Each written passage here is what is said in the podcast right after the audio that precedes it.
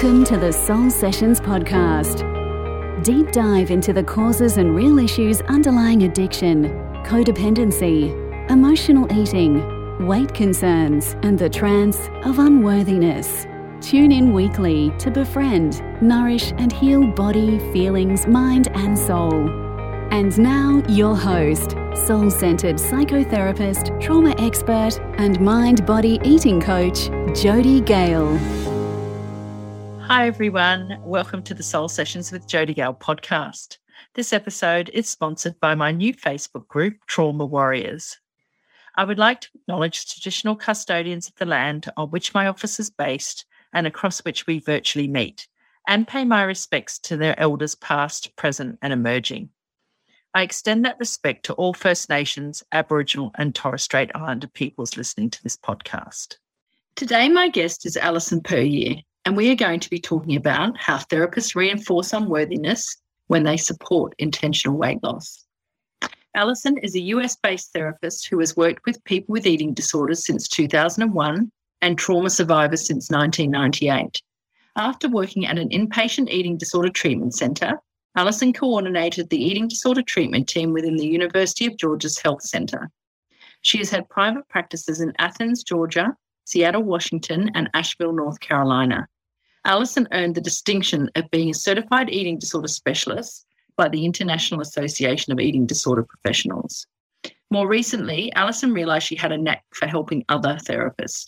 She has done the work to figure out the logistics of building sustainable, full, and happy practices and now helps others do the same. Welcome, Alison. Thank you so much for having me. Yeah, I'm so looking forward to speaking to you. I've been a member of your group for many years, and we have crossed paths in eating disorder discussions and diet discussions. So I'm really looking forward to this discussion around this episode, really, which is aimed at therapists, not so much clients today. So, would you just share a little bit about yourself and how you found your way to working in the disordered eating field? Absolutely. So I think, like a lot of us who work in disordered eating and eating disorders, I had my own struggles. And there was this sense when I finally hit this place of pretty solid recovery where I was like, oh, this was available this whole time. Mm-hmm. I didn't know that there was this freedom state that I could get to and that maybe other people could get to that I'd been in treatment with or whatever. I was already in school to be a therapist and undergraduate school to as a psych major and knew I wanted to be a therapist, but it realizing that the therapy I'd had had helped me get so much more ease and freedom in an area of my life that had been so fraught really made me realize I wanted this for everyone who even had an inkling that it was available for them. So you were already training to be a therapist before you went into recovery or uh, while you were getting treatment. Is that what you're saying? Yeah, well, I was in undergraduate, which yeah. here in the US, you know, it's different all over the world. But it here is. in the US, we go to undergrad and then we go to grad school. And so I was in those classes like Psych 101 and yeah, Behaviorism yeah, 101. so I was learning the very basics and knew I wanted to go to graduate school and become a therapist. But didn't really know what I was getting myself into, like most of us with our careers. And just realizing that there was this whole other way to do life really inspired me. And all my undergraduate work, or all my graduate work rather, was around eating disorders and trauma. Uh huh. I was noticing in, you know, on your website, you've um, got quite a, a, lot of experience and some wonderful experience working in the field as well. So, um, did you mostly, I, I, because I know you work with a lot of therapists now, did you mm-hmm. mostly spend your whole therapy career working with the eating disorder field or did you kind of deviate in any way or? I started out in sexual trauma because uh-huh. i thought you know there's such a huge overlap absolutely. between sexual trauma and eating disorders so i was like maybe we can nip eating disorders in the bud. Mm. um, it was maybe a little bit naive. If we work on the trauma before the eating disorder hits, as if it mm-hmm. were a, a wave that was going to hit at a particular time. And of course, many of my clients were coming into me to work on the trauma, but they already had the seeds of eating disorders or very active eating disorders. And since eating disorders were kind of my passion anyway, just because mm. that's where I'd found so much freedom. I was like, well, maybe I can just refocus. yeah, so, yeah. most of my therapy career, I've had the majority of my clients working through eating disorders or disordered eating. Yeah, much, much like me, which is obviously a uh, similar history. So, I know when we see in therapist groups, and I hate this, I don't even like saying it because I think if anyone was to hear it, I just I just cringe that eating disorder patients are hard to work with. And mm-hmm. I personally do not experience that. Maybe it's because it's my own history as well. But um what do you love about working in this field and with this population in particular? I see this too of everybody being like, oh, eating disorders are so hard. I don't want to work with those clients. And I'm like, more for me then. you know, because my, what I love is not the disordered eating or the eating disorder, though I do find that piece fascinating culturally. Mm. But what I love is the the person underneath all that armor the people that I've worked with with eating disorders are typically really bright. They're really motivated. They're really loving. They're people who want to do good in the world in a really it's muddied when they have their eating disorder, but once they're mm-hmm. getting their foothold in recovery, it becomes clear and clear the way they want to be of service to the world. And not once we kind of turn it from the martyry side of that yeah. and turn it towards an empowering for themselves and others side of that. I get really excited about the personality types that tend to have eating disorders. Yeah, absolutely. And I think you touched on something earlier too when you started to talk about trauma. And um, mm-hmm. I don't know about you, but my experience is that 99.9% of my eating disorder population have a trauma history. So you're working with some very vulnerable and I don't know, just interesting people. I just love this population. Uh, yeah. So normally this podcast is focused on women who are suffering. So with trauma, disordered eating, the trans worthiness. But today we're going to be speaking specifically to therapists, as I mentioned earlier. So over the years, in many therapist forums, at least every few months, there are posts asking about how the therapist can support their usually overweight clients on their weight mm-hmm. loss journey. And I guess I just, you answered a post that had a really great response. And so that really spoke to me. And so I just wanted to get your perspective on people thinking, well, what's wrong with supporting our clients in their intentional weight loss goals and their weight loss journeys? And I'd love for us to unpack that today. So, what is wrong with therapists supporting their clients in intentional weight loss? I think it's kind of the same thing that would be wrong for us supporting our clients and holding their breath underwater for four hours. Like it doesn't work. So I don't want to support my client in an unreasonable goal that's going to make them feel worse about themselves. And I don't want other therapists to do it either. Um, you know, we're a modality or we're a field that is supposed to be based at least partly on science. Mm. But I find that when we are talking about weight loss, it's kind of like that just goes out the window for people because they've got their own stuff around it. So, yeah. like, any therapist listening to this knows this and if some of some people who are not therapists but are struggling with their own eating disorders or disordered eating are hearing this here's a news alert all of us struggle with this on some level because we are born into these cultures where fat is bad mm. and thin is good and there are all of these negative things equated to fatness that have absolutely no effing thing to do mm. with fatness, right? There is no logical or medical correlation between laziness and fatness. Yeah. And it's amazing how often that is what people are treated as if they're lazy. They are treated as if they're not good enough. They're treated as if they're less desirable. And therapists, when they help somebody with a weight loss journey, are reinforcing that message instead of helping somebody love themselves exactly as they are. Yeah, that's really important talking about the laziness too, because I know myself having, you know, spent about 30 years dieting every Monday. It's exhausting. Like, you, yes. there's no way you can be lazy and diet. right. So much effort goes into thinking about the diet, getting ready for the diet, shopping for the diet, starting the diet, and then failing the diet. I mean, right. There is no such thing as lazy when it comes to this. It's it's unbelievable, isn't it? And then there's this sense of personal failure when you were trying to hold your breath underwater for four hours. It's not a personal failure that I cannot hold my breath underwater.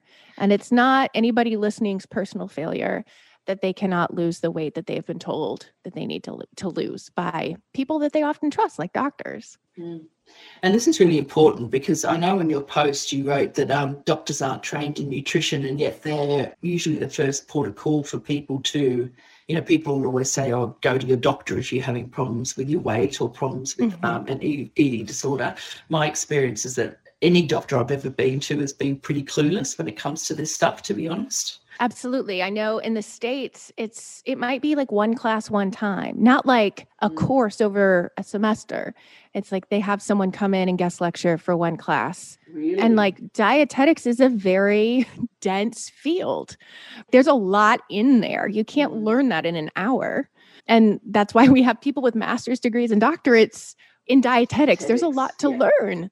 So, because our culture doesn't like fatness and doesn't like fat people, it just kind of gets wrapped up in medical science mm. as if it's science, but it's not. It's just discrimination. Yeah, absolutely.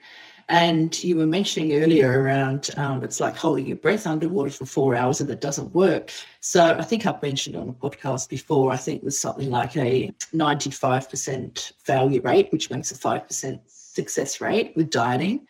Why can't people lose weight and keep it off?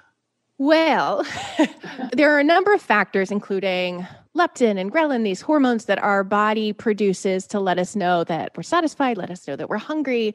And when you mess with your food intake so much, they get confused and they stop signaling to us. Plus biology, like our just our genetic biology, the way that we are born. Mm. I find it really interesting. We're getting taller as a species. And that's really? like mm. not thought about. We're just getting taller but the fact that we're weighing more or that we're having more fat is somehow a really bad thing. But the taller thing just happened, mm. right? Just the bias there is so clear to me. So it's interesting to me that there's so much pressure. I would say, too, like all this pressure makes it worse because many of us, when we're feeling stressed out, might turn to food, mm. which then makes us feel worse about ourselves. And so much of that pressure is because we're being told in numerous ways that we don't look the way we're supposed to look, and that that has some bearing on who we are as human beings. Mm. And yeah. so there's sometimes some punishment there. But even if there was no self punishment, many of us are going to be fat. And that says nothing about who we are as people. Yeah, absolutely. The other thing you mentioned was uh, around socioeconomic inequalities. Is there anything you wanted to add around that? Yeah, I mean, so what we see in the data, much of which is spearheaded by Lindo Bacon, is, and yes, Bacon. I yeah. love that one of our primary researchers in this field has the last name Bacon. Um, made me laugh too. but much of what they find is that when you're looking at studies about weight and fatness, and health conditions because that's a big thing that we talk about here in the United States is like, oh, these fat people are such a drain on our medical system and we're all paying for this. When in actuality, if you adjust for socioeconomic status, we find that there's no difference, no significant difference between fatness or weight uh-huh. and health. That we have this huge confounding variable that again as scientists or people who are at least have studied science and who were mm. taught science in grad school we're supposed to be heeding and yet it's a fact that so few people know partly because it's counter to what our culture tells us yeah absolutely and one of the problems with this and i, I have actually talked about this a little bit before with um, I think it was Cheryl Fuller way back. But um, in your opinion, what gets missed when the therapist, or you know, I mean, we're talking about health professionals in general, really, because we're talking about doctors too. But specifically in therapy, when, when someone comes and, and we start getting focused on uh, helping them lose weight, which a lot of the therapists in these posts actually say that they do or they're looking for support in doing. What gets missed when the therapist focuses on dieting and the client's weight as a problem to be eradicated? Oh, everything that actually matters right? Because there's a cognitive dissonance. You said you were going to follow this strict diet, or you said you were going to limit your calories or exercise this many times and you didn't do it. Like, why didn't you do that? How can you get back on track? Like, it becomes this very goal driven thing based on something somebody is not going to be able to achieve, not long term anyway. Yeah. And so you're spending all this time and energy and therapy not helping someone you're missing some of their self-worth stuff that makes them feel like this is necessary yeah. you're missing what's going on for them relationally you know being able to talk about okay well you have a lot of thin friends that you're feeling judged by like let's see if that's your own self judgment that you're projecting onto them. Or let's see if there are ways that we can talk to them about the way that feels for them, if it is something that the friends are doing. Like there's all this good, juicy stuff that actually adds to their life mm. instead of mm. them feeling further shamed when the thing that doesn't work doesn't work. Uh, absolutely. And I know in your, in your post, uh, you know, one of, well, two of the other things that you mentioned are, you know, when we think about when someone comes and, and lately even talking about dieting, I would call that disordered eating. I don't think anyone who's dieting typically chronically diets anyway. You know, yo-yo dieting or weight cycling, we call it now. But um, I know for me, when I first went to my therapist, I think I had bulimia, but I I really went to her. I'd had a I'd had a peak spiritual experience, so that sort of had sort of woken me up and thought, oh, I don't really want to be living like this anymore. So that kind of got me there.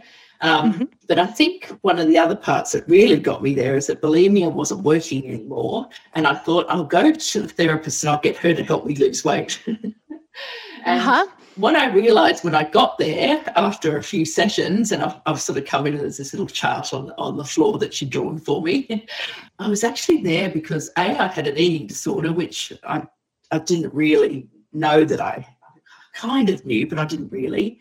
But um, I was really there because of all this underlying early childhood developmental trauma. I mean, that's and that took the chunk of my therapy. So I know you wrote about that in the post as well. So would you just say a little bit more to people around trauma that might be underlying disordered eating?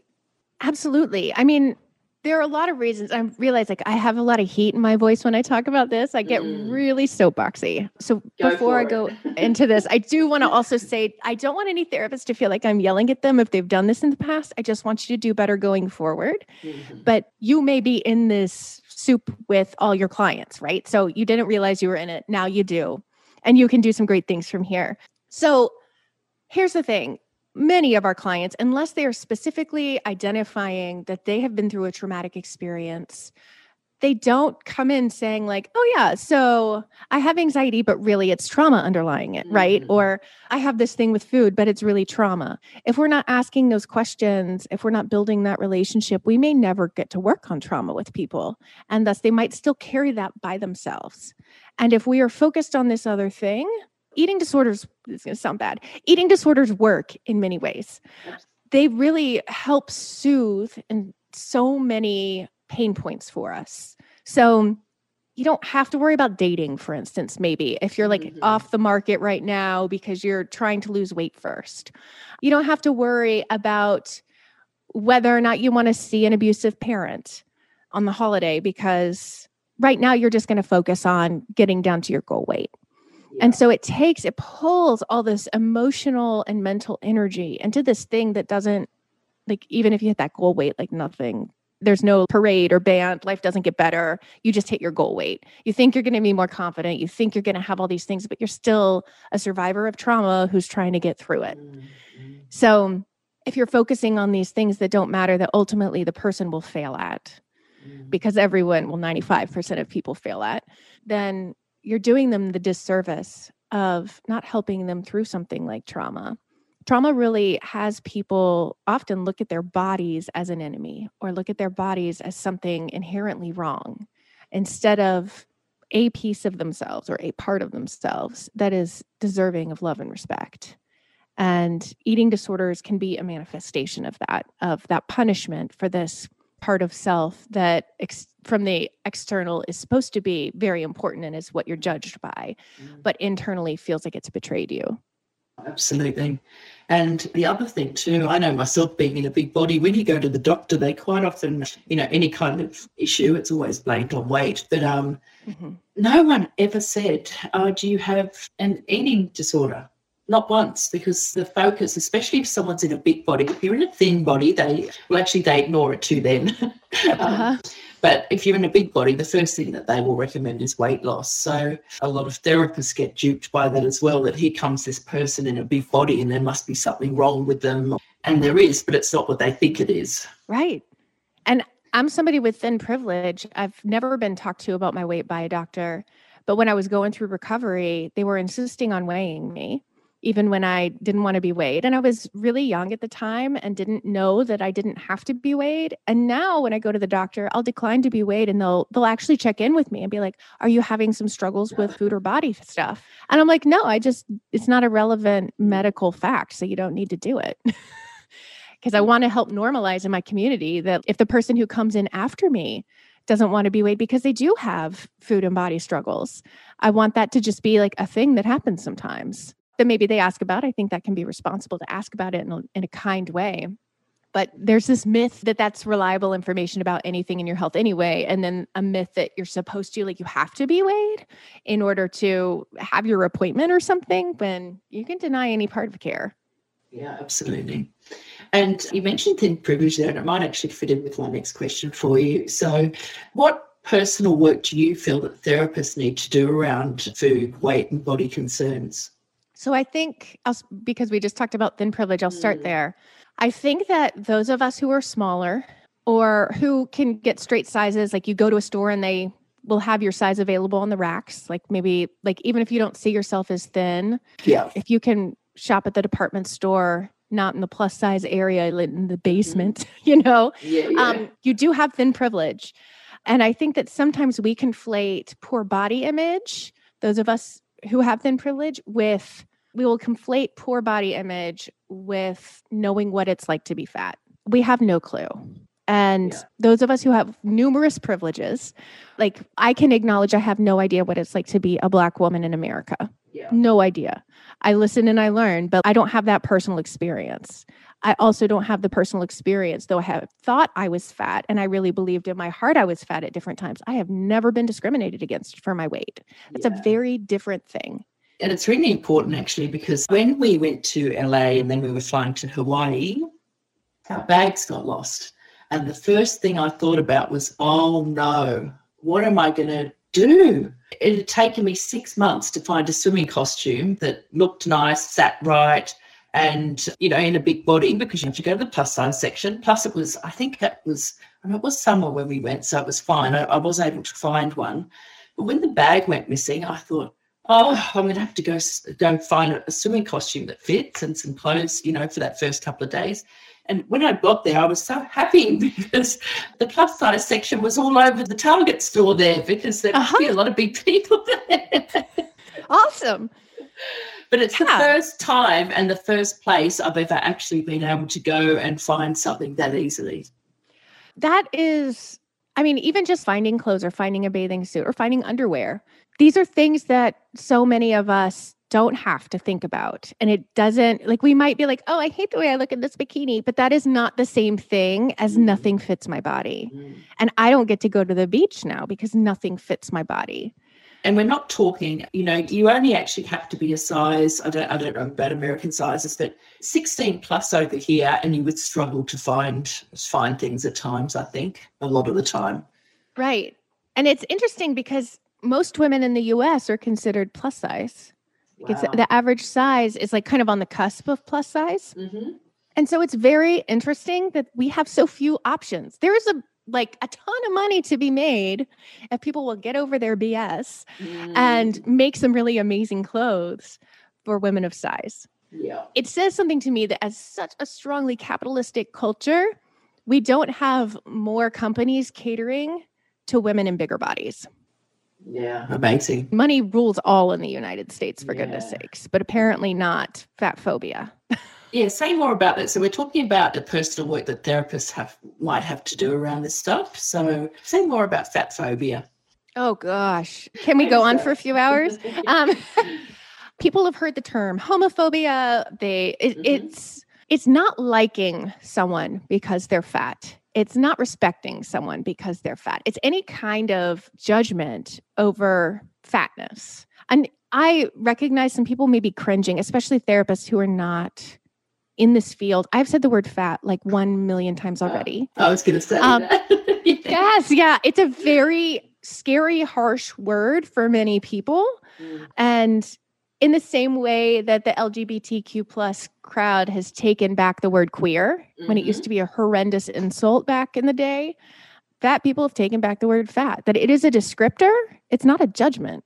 So, part of normalize, at least in the States, I don't know how it is for you guys, but in the States, those of us in this fight are trying to use the word fat more often, even though I still cringe a little bit. And I've been saying it on stage for years, you know, because mm. it was just such a harsh thing to say in my youth. But we're trying to say the word more to help neutralize it. Yeah. Every single one of us has fat, all of us. Some people have more fat than others, but our food, most of our food has fat in it there's no reason that we should be afraid of this word. It just speaks to our dislike of and the discrimination against fat people. It's interesting because I've been doing some um, somatic training and going through body layers with a sort of guided meditation. And you go through the skin and the fascia and the, the muscle and the fat and to the bone. And every time I come back to the, the most regulated, where I feel most regulated is in the layer of the fat. And oh. the two other people that I worked with in the little triads where we did the exercises, they both felt most comfortable in the fat. We were like, what on earth is going on here? Like, you know, we're so anti fat. And yet, for the three of us, that was where we felt most regulated. That's really, and when you think about what fat does for our body, right? It insulates, mm. it protects. There are a lot of really positive pieces of like having fat that we never give any credence to. There's like a comfort, right? Absolutely. I wonder if that's why. I don't know. Yeah, absolutely. I know there's going to be, I know this because I've seen it in the comments of, of these type. If, if you were to type out what you said today, some of these will be the comments that you would get. So I want to hear what you've got to say about it. But what about the obesity crisis? Isn't it unhealthy to be fat? But the doctor told the client she needs to lose weight. Surely it's my job to support her in that. Why is it important that therapists pause and listen to those of us who have studied in this field for years and years and years? I mean, I, I don't know about you, but I'm at about 21 years in this field now, and who, you know, who specialize in disordered eating. Yes. So that was what I was imploring people in that one post you're talking about. Yeah. Like, please, I understand but I'm not going to tell somebody who's specialized in addiction for decades, like, oh, no, no, no, it's this. You just need to take this magic pill over here. I'm not trying to insert myself in something I have not studied.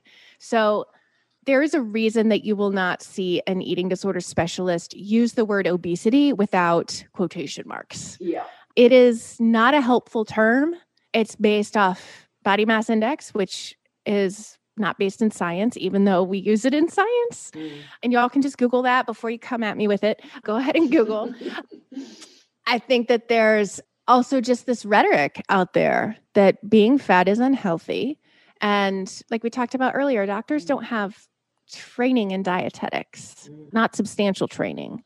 And another comment that will usually get spawned from this, and I'll point out like my group has I don't know how many people, probably somewhere between 20,000 and 30,000 mm. people in it, mostly therapists. Other kind of healers are in there too, like dietitians and stuff. But these are the responses from therapists. These aren't responses from uneducated people. These aren't responses from people who outwardly dislike human beings. These are mm. people who are just caught up in what we've all been taught our whole lives, mm-hmm. which is not yeah. necessarily true. Yeah. So I swear I'm going to answer your question. I'm sorry.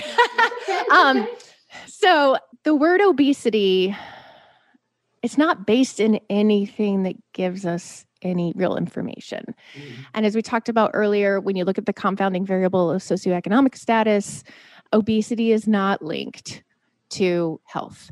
And so if those things aren't even linked, what we're really looking at is a problem with classism mm. and fat phobia mixed together and lack of resources. So, yes, there are people of size that are super wealthy, absolutely. But we're talking about like statistics right now, right? We're going to hit the science. Yeah.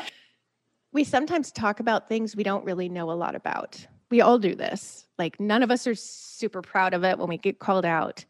But when yeah. it comes to weight, um, unless you have studied this significantly, unless you know the studies I'm talking about, you probably shouldn't be talking to anyone about their weight, mm. period. So I'm going to object. I'm going to be one of these therapists. I'm going to object to that. But I've mm-hmm. read every single diet book there is over the last 30 years, and I read uh, Mind Body Green, and I Um, I read all about health, and the doctors haven't got it right. And I do know what I'm talking about. Mm-hmm. So, the chances of somebody developing an eating disorder while dieting is far and beyond the uh, chances of somebody actually losing weight. So, would you prefer to be responsible mm. for somebody developing an eating disorder or prefer to be responsible for somebody staying the same weight and maybe learning to love themselves no matter what they weigh? Really good answer. I'm like, a little feistier. That's that might be the first draft yeah. that I type out. Those Jody, I mean, you know, I like will type out a thing and then I'll have one of my staff members read it because I get so feisty. And she'll be like, maybe temper this one sentence a little because you're kind of being a bitch. like, okay, okay. Because I want people to be able to hear me and not hop into defensiveness. So I might soften that a little more if it was written, but if it was verbal, I would have that conversation. Yeah, and you know what the saddest thing is? I think even you saying that, that the, the, the chance of developing an eating disorder is much higher than losing weight and keeping it off. I think people are so stuck that they can't um, it's really difficult to hear that. And I guess for me, as someone, you know, and you probably know this as well with your own history, yeah, what if I'm in that 5%? Mm-hmm. We all get to be super special, right? Yeah. What if I'm, I know if I just give it one more go, I will be in that 5% that can do it. yeah. It breaks my heart I haven't read the studies about like what the people in that 5% have in common. Mm-hmm. I don't know if there are markers for that. I don't know if like their success at losing weight is actually them developing an eating disorder. I don't know. I'd be very interested to know. But I think that there is a chance that some of that 5% at least have the genetic markers for, mm-hmm. or the mm. heritability at least for anorexia. And that they can do that because they're not giving their bodies what their bodies need. Yeah, and I think that's a you raise a really great point around that five percent because what I know is even friends who have you know very very slim and, and, and kept weight off, they're very restrictive in their eating.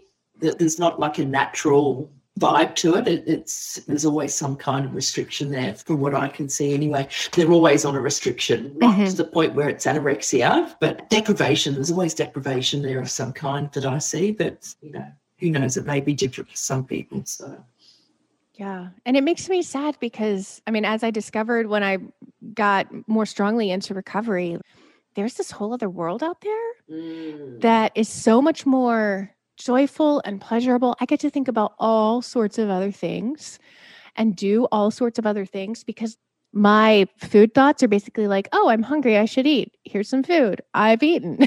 you know, yeah. it doesn't take up 75% of my day in the way it used to. It's just so much more fun.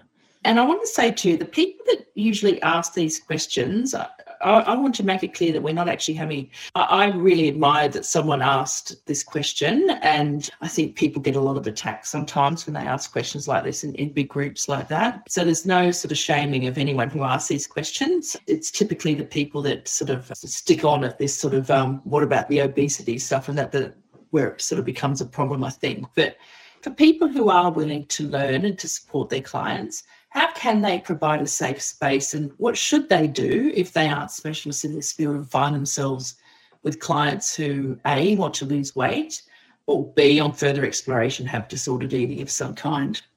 Well, I think that if somebody does have disordered eating or an eating disorder, it would be really good to either consult with a colleague who's an eating disorder specialist or refer to that person I would consult to decide whether or not you need to refer because I think a lot of us are like, I can, I mean, I can handle this. I'll just get a little learning.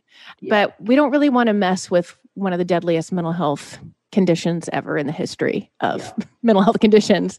And just because somebody's in a big body doesn't mean they're safe from that. It's not just folks with like low weight anorexia who are dying of eating disorders. So I love Lindo Bacon's work. Body mm. Respect is a really great one. Health at Every Size is another really great one. I also really like intuitive eating. And I would recommend a therapist first read these books with themselves in mind, not with their clients in mind. It's really easy for us to sometimes we like overdiagnose ourselves based on what we're reading but sometimes when we're like oh i'm working with a client with like a diet history. I want to know more about these things that was on that podcast. I don't want you to read the book with that one person in mind. I want you to read it with you in mind and how you've bought into the diet industry. All of us have. I give you a big hug. We've all been there. But how you might have bought in what you can learn about the actual science of weight loss, what you can learn about the discrimination against people mm. who are in bigger bodies, and to just learn from your perspective. Do the intuitive eating workbook. Intuitive eating, at its essence, is like learning to listen to your body's cues and learning to trust them and not overthinking what you're going to do based on, you know, this is the fad diet right now, or carbs are bad, or fat is bad, or mm. whatever food is being demonized in that moment. So I would go through those things for yourself first and then reread with clients in mind to help root it in from a more kind of clinical perspective. Yeah. But we're all swimming in this. We can't get away from it. I think one of the most important things, you know, that's really, I really love that you said for the client, um, for the therapists to do their own work around this because we can sort of focus on the surface level around changing sort of behaviors and whatever, whatever else. But for someone who has been bought into diet culture and has been living diet culture, which we all have. For me, mourning the loss of the, uh, you know, being thin or, you know, letting go of dieting, even, we mm-hmm. just know that there's so much stuff underneath that that can get stirred up the minute you say, I'm never buying another diet book ever again, or I'm never going on another diet ever again. There is a whole piece of work to do there underneath that. Yeah, because you're giving up a dream. You're giving yeah. up this thing you have been taught to work for your whole life. That's heavy. It is. And I think if therapists are going to support clients in that, they need to have an understanding of it themselves, don't they? Absolutely. And feel free to do that deeper work too, not just reading the books, but seeing, as you guys know, like most therapists are not trained in this.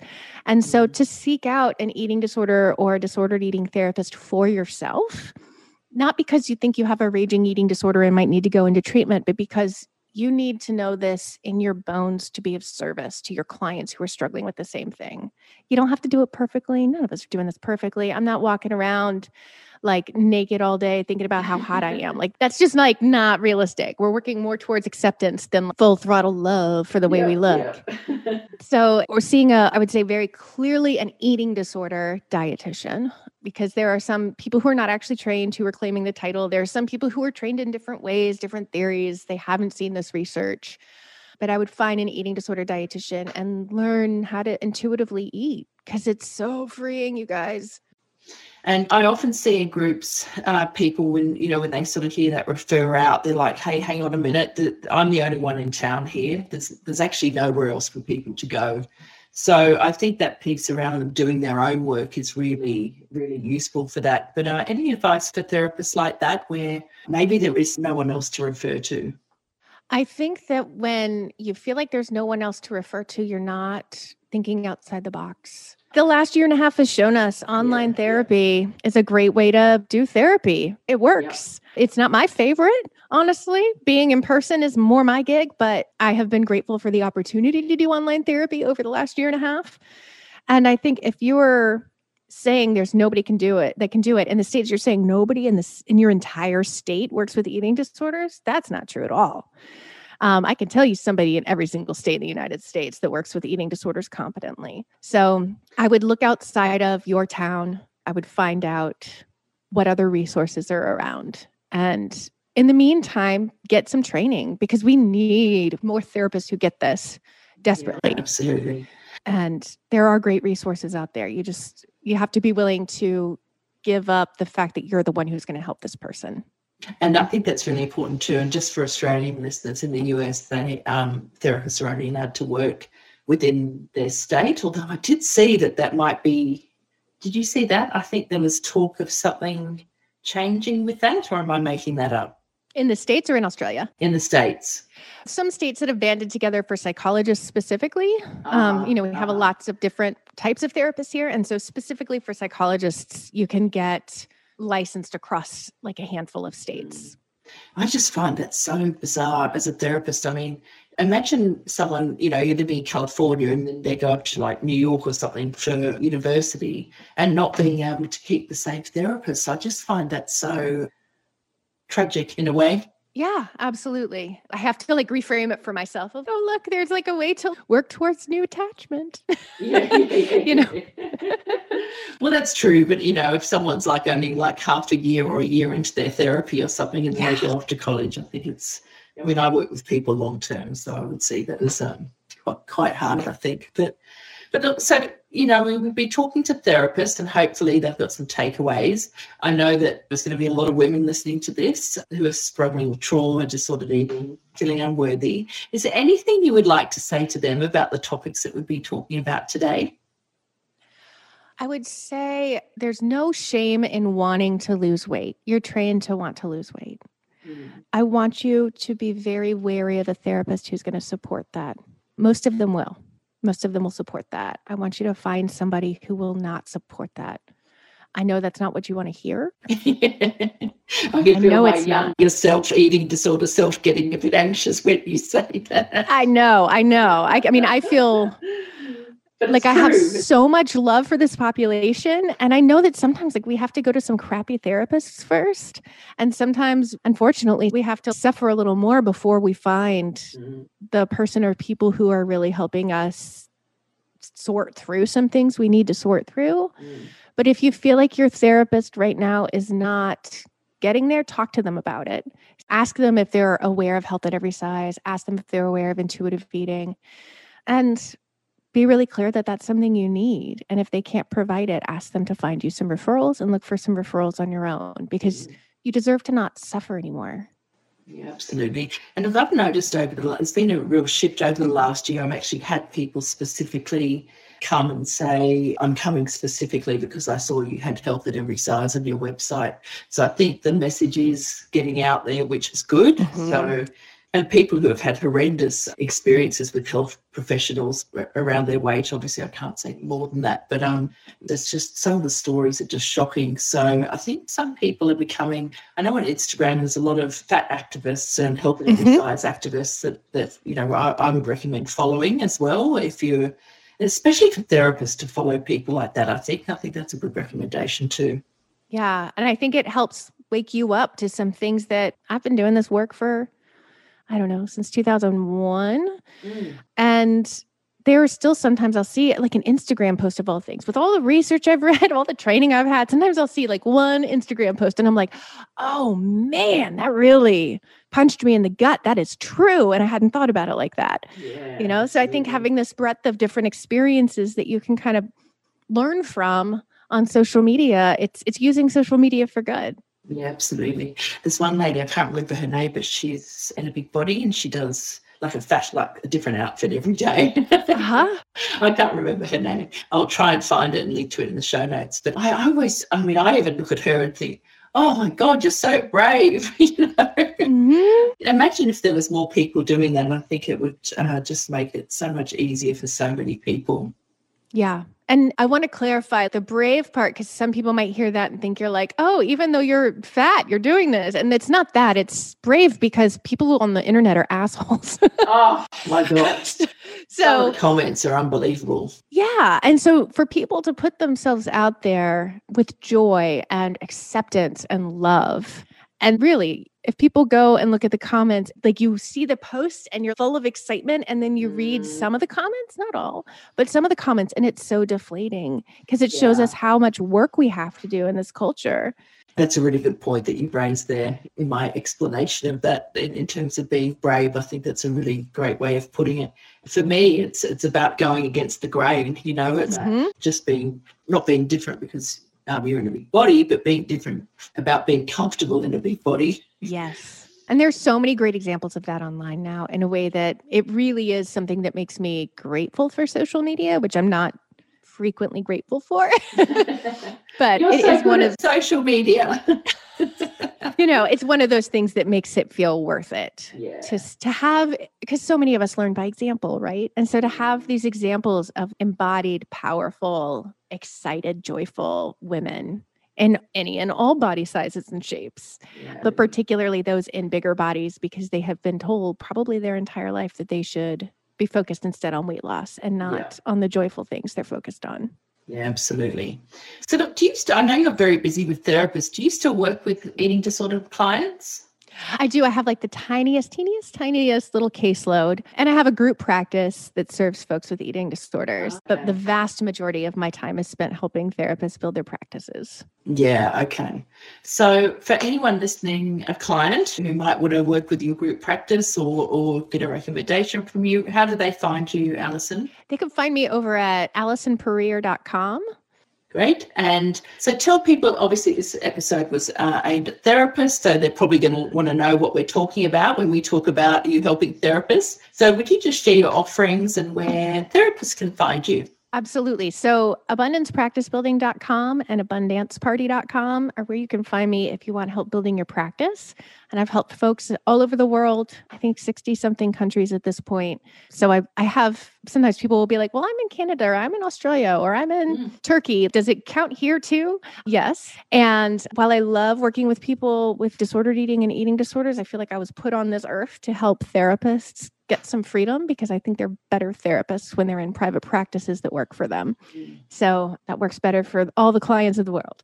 So that's what I do. I have different tiers of offers. So I have free stuff, I have um, low cost stuff, and I have expensive stuff depending on how much help you want.